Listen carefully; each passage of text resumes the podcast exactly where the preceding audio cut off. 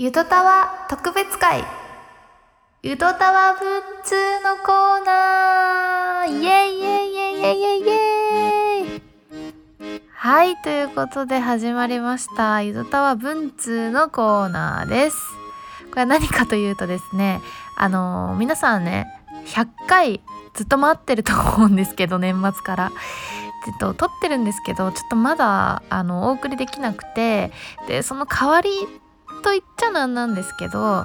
えっと、今回は私とほのちゃんかりんとほのかそれぞれが一人会をあの収録しております。でその一人会を、えーの中でそれぞれがそれぞれに対してお便りを送っていてですねでそれに対して答えていくスタイルの文通形式のコーナーになってます。まあつまりは2人で撮んなかったので1人ずつっていう感じにはなるんですけどちょっとね今回は箸休め的に聞いてもらえると嬉しいです。でまあ結構一人会ってまだ私もほのちゃんも2回目だから全然慣れてないんですけどうんなんかなんかね本調子になかなかできないんですけどね頑張って喋りたいと思います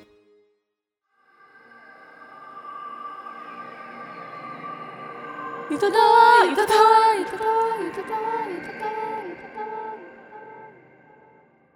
早速ですねほのちゃんから来てるお便りを読みたいと思うんですけど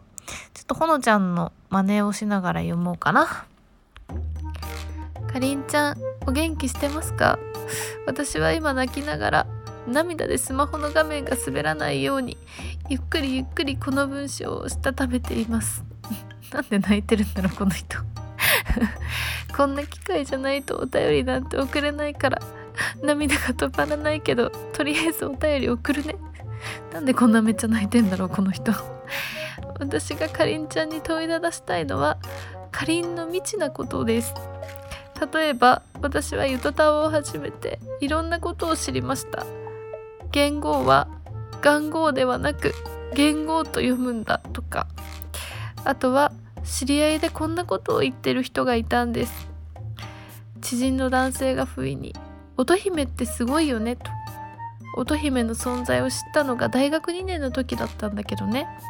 初めて知った時はどんなプリンスな素敵な音が流れるんだろうと思ったらただただ水の轟音で泣いちゃったと。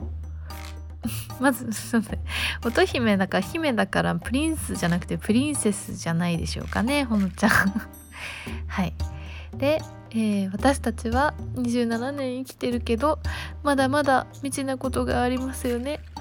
物知りなかりんちゃんでも想像で構わないので当たり前の道ってやつを教えてくれないでしょうか。無知の知というやつですね。お願いします。一人じゃ辛いから早くサウナから戻ってきてね。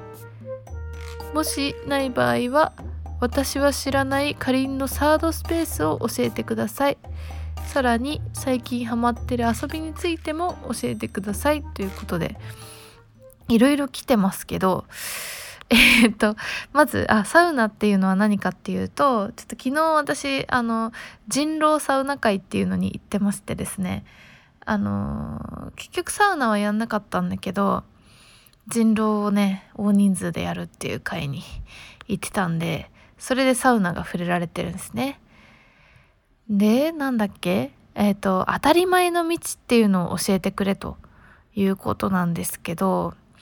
当たり前の道ってめっちゃ難しいな。なんだろう？まあでも、そうだな。えっ、と、私結構未知な領域を、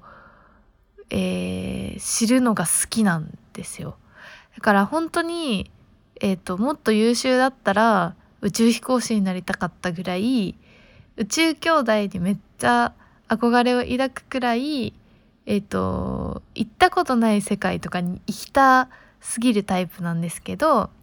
この前ねあのー何ヶ月前かな？1ヶ月ぐらい前かな？にあの中学高校の時にずっと同じクラスだった友達がいて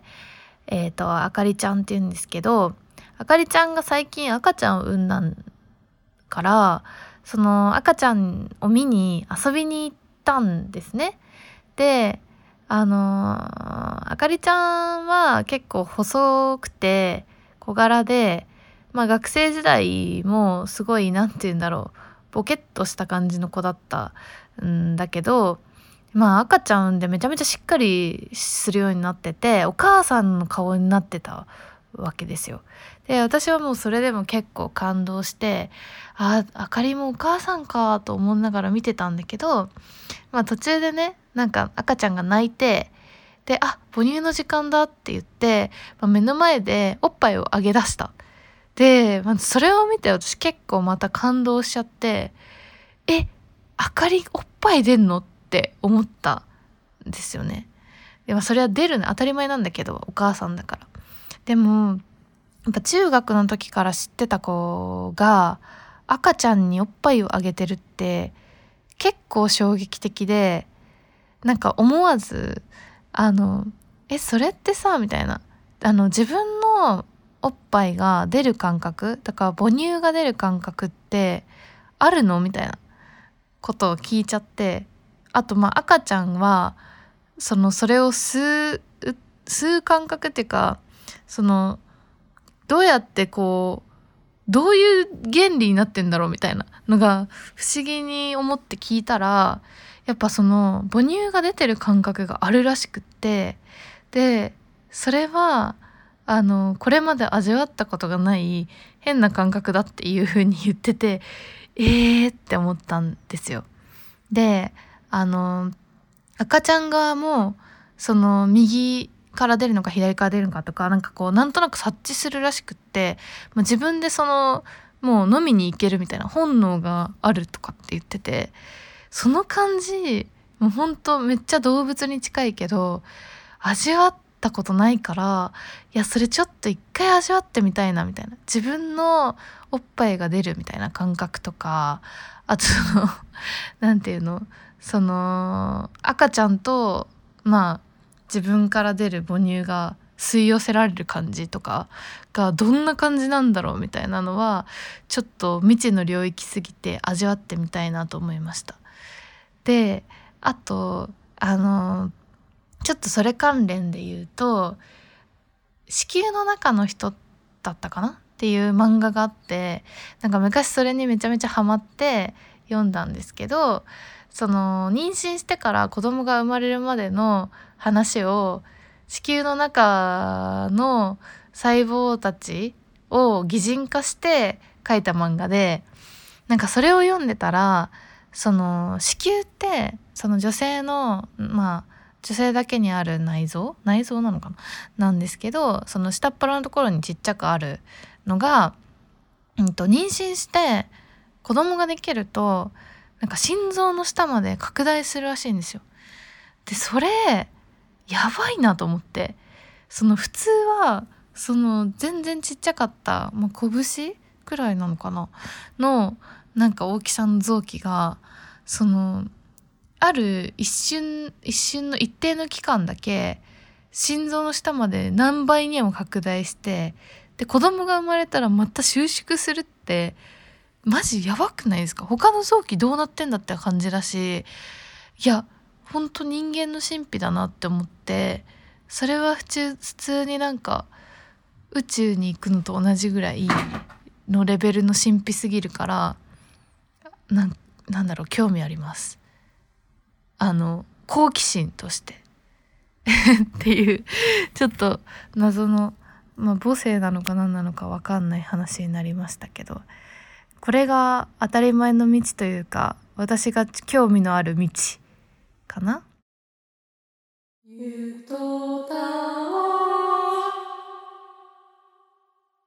であと他の質問が？えっ、ー、ともしない場合は私は知らないかりんのサードスペースを教えてください。サードスペースってサードプレイスのことかな？あの家とか会社以外の第三の場所っていうことっぽいんですけど第三の場所か。うーんまあゆとたわだけどね一番はね。だってほのちゃんとか毎週会ってるしうんなんか職場と家以外で一番会うのって言ったらゆとたわだけど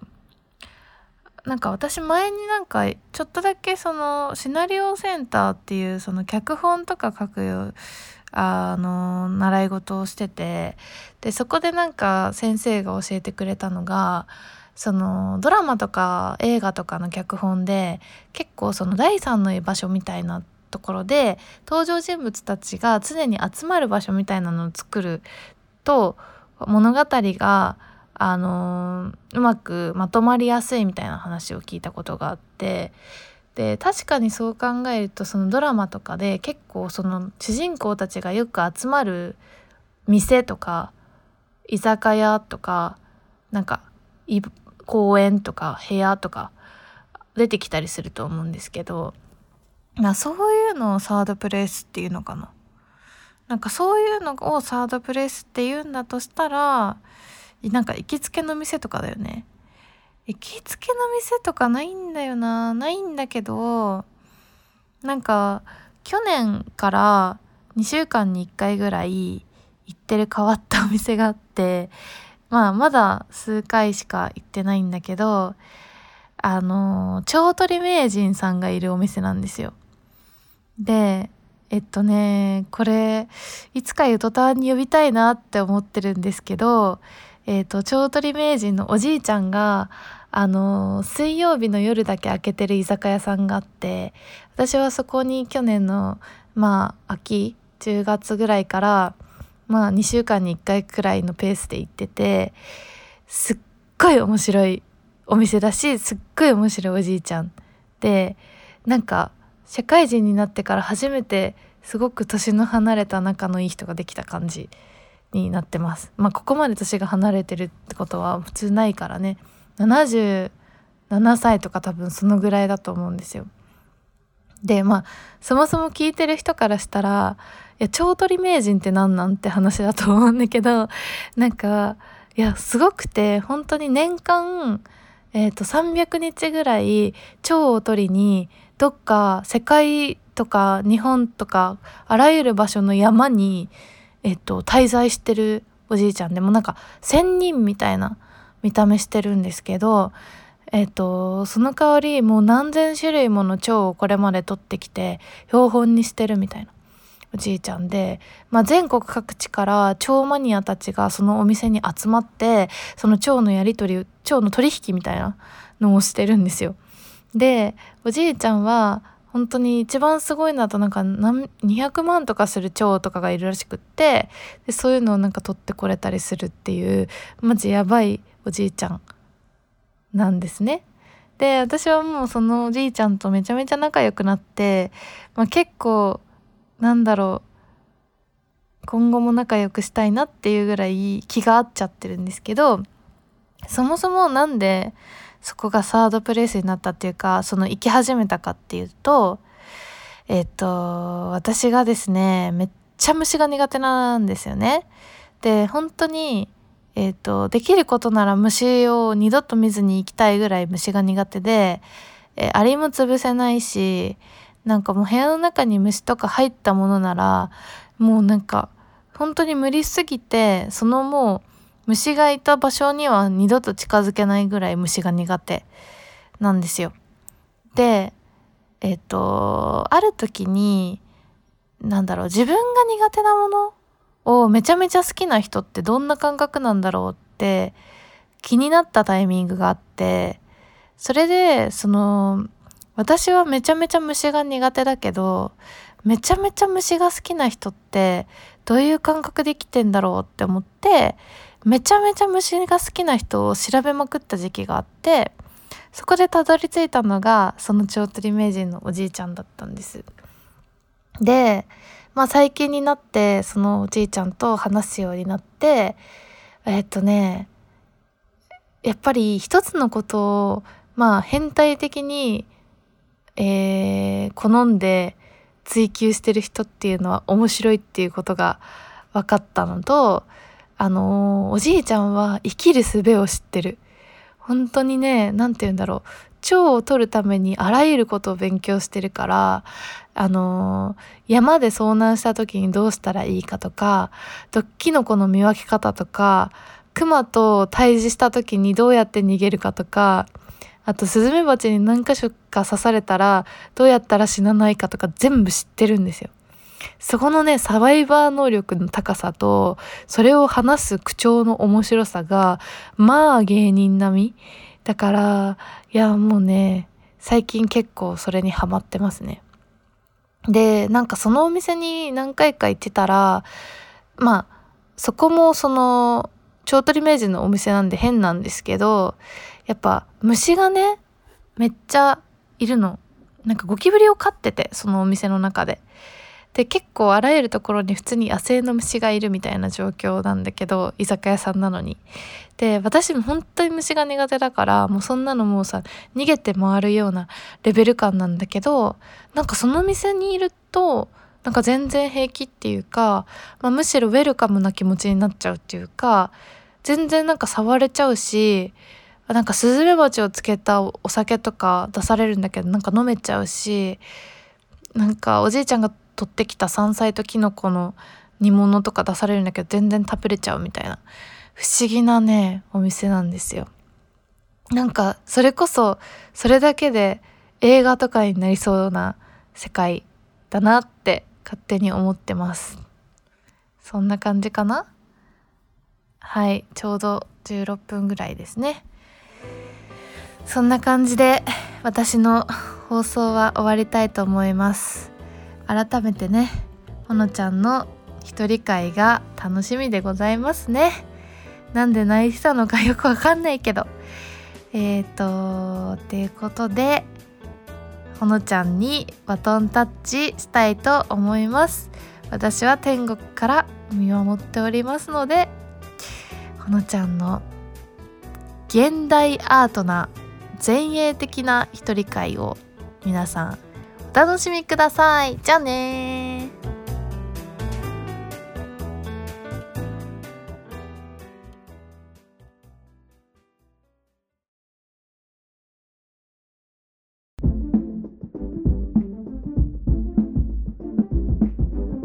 えー、現在2時を回りました。深夜2時です、えー、始まりました。ゆとりっ子たちのたわごと通称ゆとたわのほのかです。いや あのー、かりんちゃんの先に聞いたんですけど滞りなさすぎじゃないですか？ちょっと。あんなにスラスラと話せることってありますか？絶対なんか相手いるんじゃないっていう感じで話してたと思うんですけどまあ私はねもうほんと今リビングで一人喋ってますけどね。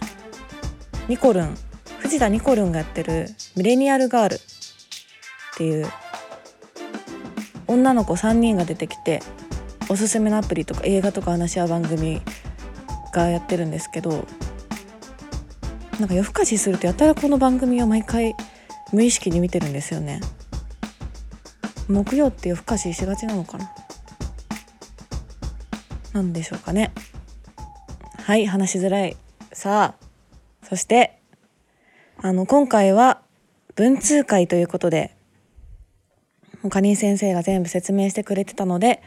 説明は省けますがまあお便りが来てますのでね早速読みますね。ちょっとかりんちゃんのモノマネはできないですけどかりんちゃんをちょっと自分に下ろして読みたいと思います。かりんさんからのお便りです。ほのちゃんへかりんです。この文章を読んでるということはきっと今頃とても慌てているんじゃないかな。慌ててます。大丈夫。落ち着いて。ほのちゃんなら絶対面白い話ができるしほのちゃんは一人じゃない。私が見守ってるよ。ありがとう。ほのちゃんが一人会嫌いなこと分かってたけどまたもや100回の編集が間に合わないからさ。埋め合わせをしないといけないんだ。やむを得ない事情です。許してください。しょうがないよね。きっと話す内容が見つからなくて困ってるだろうから私からネタを提供します。優しい。ありがとうございます。ずっと誰にも言えずに秘密にしてきたこと。ここで一つ打ち明けてみてください。なければ過去あってもほのちゃんが思いつく架空の創作料理のタイトルとレシピを教えてください。さあ頑張って。かりんより。というお便りだったんですけどね。あのー、まあ一人会私全然好きじゃないんですよね。一人で喋るのめっちゃ難しいので全然好きじゃないので今回もぐずったんですけど分かった分かったと。じゃああのお便りを渡すからそれに沿って話してくれればいいからさという優しさでかりんちゃんがこのお便りをくれたんですけどあの お題めちゃむずくないですか？ずっと誰にも言えずに秘密にしてきたこと。え？どうしよう。なんか面白い話してくださいって言われるぐらいハードルが高いなこりゃ。うん。じゃあまずこれはねちょっと謝罪も含むんですけど一つ目。今日朝ごはん食べてないって言いながら実は食べてたこと結構ありました。すいません。あのー、昼頃とかに友達とかと集合したりするとあお腹空いちゃったみたいな。今日私朝ごはん食べてなかったわ。めっちゃお腹空いてるからどっか食べ行こうみたいなことが結構あるんですけどまあ実際食べてないことはもちろんあります。8割ぐらい。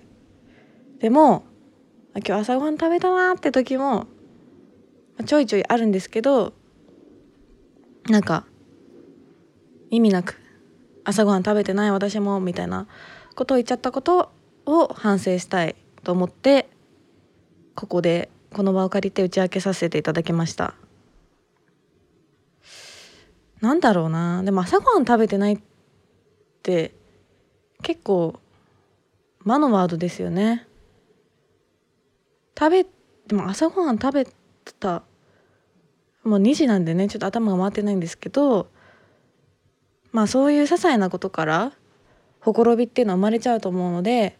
今後は絶対あの今日朝ごはん食べてたら食べたよと申告したいと思うんですけど本日まではちょっとそういうことがあったってことをこのかりんちゃんがくれた機会を活用して告白させていただけます。本当にすいません。はい。でねなんだろうな。いろいろ思い返したんですけどあともう一個。二つ目。小学生の頃元冬樹さんが超イケメンと思ってた時期がありました、まあ、これはね別に秘密秘密なってことでもないかもしれないんですけどうんなんか言いづらい話ですよね。言いづらくもないか。まあ多分見てた番組の影響だと思うんですけどモノマネ番組とか多分昔好きだったとかの影響だと思うんですけど元冬樹さんがすごい何て言うんだろうかっこいいって何かっていうのがまだ不明瞭だった時期に元冬樹さんがすごいかっこいいと思ってた時期があって、まあ、今もすごいあの芸達者で素晴らしい方だと思うんですけど、まあ、今はね玉木宏さんとか松田龍平さんとかが好きなんですけど小学校の時はそんな時期もありましたね。で元冬樹さんのニュース調べてたら元冬樹スズメの違法飼育8ヶ月通報トラブルへの怒りを激白って書いてあってちょっと非常に心配ですね。あの弱ってたスズメを保護してチュンちゃんって名付けて飼ってたらそれがトラブルになっちゃったみたいでちょっと大丈夫かなっていう心配があります。大丈夫でしょうか？はい。というところで秘密の打ち明けに関しては終わらせていただきたいと思います。いかがだったでしょうか？秘密ってね、難しいですよね。だって、あの前にマニアックフェスタっていう何らかのマニアたちが集うイベントがあって、でそこには例えば銭湯のマニアの方とか地獄のマニアの方とかあとはお水？いろんな大学の大学ってなんかその大学のブランドを活用したペットボトルの水とかが大抵売ってるらしいんですけどそのペットボトルの水をこう飲み会って言ってみんなで飲んで試飲して美味しさとかを分析する水沢っていうサークルだったりとかあと便所サンダルのマニアとかいろいろいるマニアフェスタっていうのがあったんですけどそこにねあのいたんですよ秘密のマニアみたいな方が。でその方は秘密を一般の方っていうか私も書いたんですけど秘密を紙に書いてもらってでそれを紙を折りたたんで石膏みたいなところにその紙を固めちゃうんですよ。で固めて石みたいになったのをその書いた本人が根付けできてで名前とかを書かなくていいんで誰のかわからない状態でその秘密が包まれた石膏を売れる売るっていうなんか秘密屋さんっていう秘密屋さんって名前だったかな？で、も秘密屋さんみたいな人がいてあれは面白かったですね。もう10円とかから1億円とかまでみんな好き好きに値段決めてで本当に10円のものとかは10円で買えてなんかでも10円のとかは本当なんとかの時になんか遅刻しちゃったのはなんとかでしたとかちょっと日常的なものなんですけど1億のとかはね本当何があったのか気になるけど見れないんでね気になりますよね。っていうぐらい秘密っていうのには値がつくぐらいなかなか明かしづらいものですね。はい。で続いてね架空の創作料理のタイトルとレシピ。なんだそりゃ。何なんだろう架空の創作料理って。えっと決めましたこれ。ネーバーネーバーネバオでお願いします。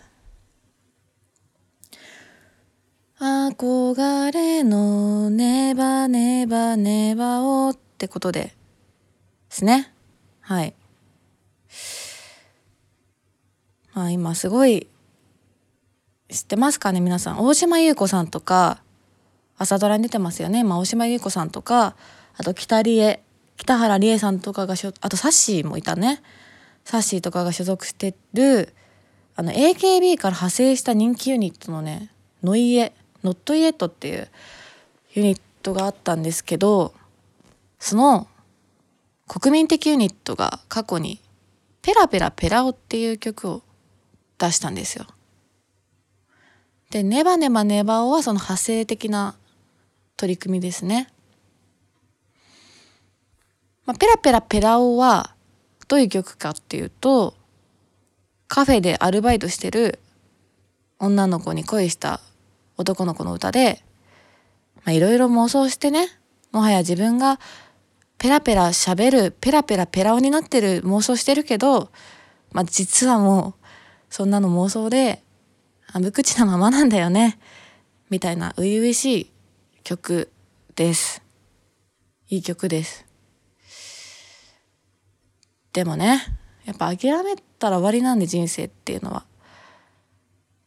人は諦めたら終わりってことを私はすごい強く思ってますしなんでペラペラペラオまあいいですペラペラペラオに憧れるのはいいですけど、まあ、結局大事なマインドっていうのはネバネバネバオっていうことだと思うんですよね人間にとって。なのでこのレシピのネバネバネバオのネバはあのネバーネイバー NAVER ネイバーの決してとかのですねネバギブアップのネバーの日本語発音バージョンです。ネバネバギブアップネバギブアップとかって日本語でのネバですね。でネバネバネバネバネバネバオです。おはちょっとリズムの問題です。はいまあ具体的なレシピとしては酢飯、貝割れ大根、あとパリパリの海苔とあとまあ当たり前ですけど納豆もう以上です。これでねご飯2合食べられるって方も多いんじゃないでしょうか。まあネバネバネバっていうのはそういうマインドのことですよねだからネバ諦めずに強い心を持って生きていくというその不屈の精神その和の心っていうのをちょっと皆さんにお伝えしたくて今回はこのレシピを選ばせていただきました。なのでねあの私の今週のレシピはネバネバネバオでお願いします。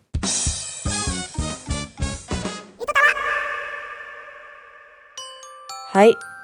皆さんここまで無事たどり着いたでしょうか？私は今意識が若干朦朧としています。2時半くらいになっちまったね。えっ、とまあここまで聞いた方っていうのは相当辛抱強い方。それこそネバネバな方だと思いますのできっとね2020年ここまで聞いた方は幸せになると思います。ちょっとね諦めちゃった方に関しては何とも言えないんですけど、まあ、ここまで聞いてくれた方に関してはお約束しましょう。はい幸あれっていうことでね。この文通会もそろそろお開きにさせていただきます。そろそろね寝ないとやばいということにもなりますのでね。あ一応ね私が後半なのでいつもの締めをやらせていただきますとメールも募集してます。ゆとたわアットマーク gmail.com yutotawa.gmail.com に送ってください。あとはツイッターも募集してまして、アットマークゆとたわでつぶやいております。皆さんは感想、ハッシュタグゆとたわをつけてつぶやいていただけるとパトロールで捕獲させていただきます。はい、ということでね。はあ、一人会ってなんでこんなに話しづらいんだろう。永遠のテーマですね。では、皆さん、かりんちゃんの著名人の話に思いを馳せながら眠りにつきましょう。おやすみなさい。アディオース。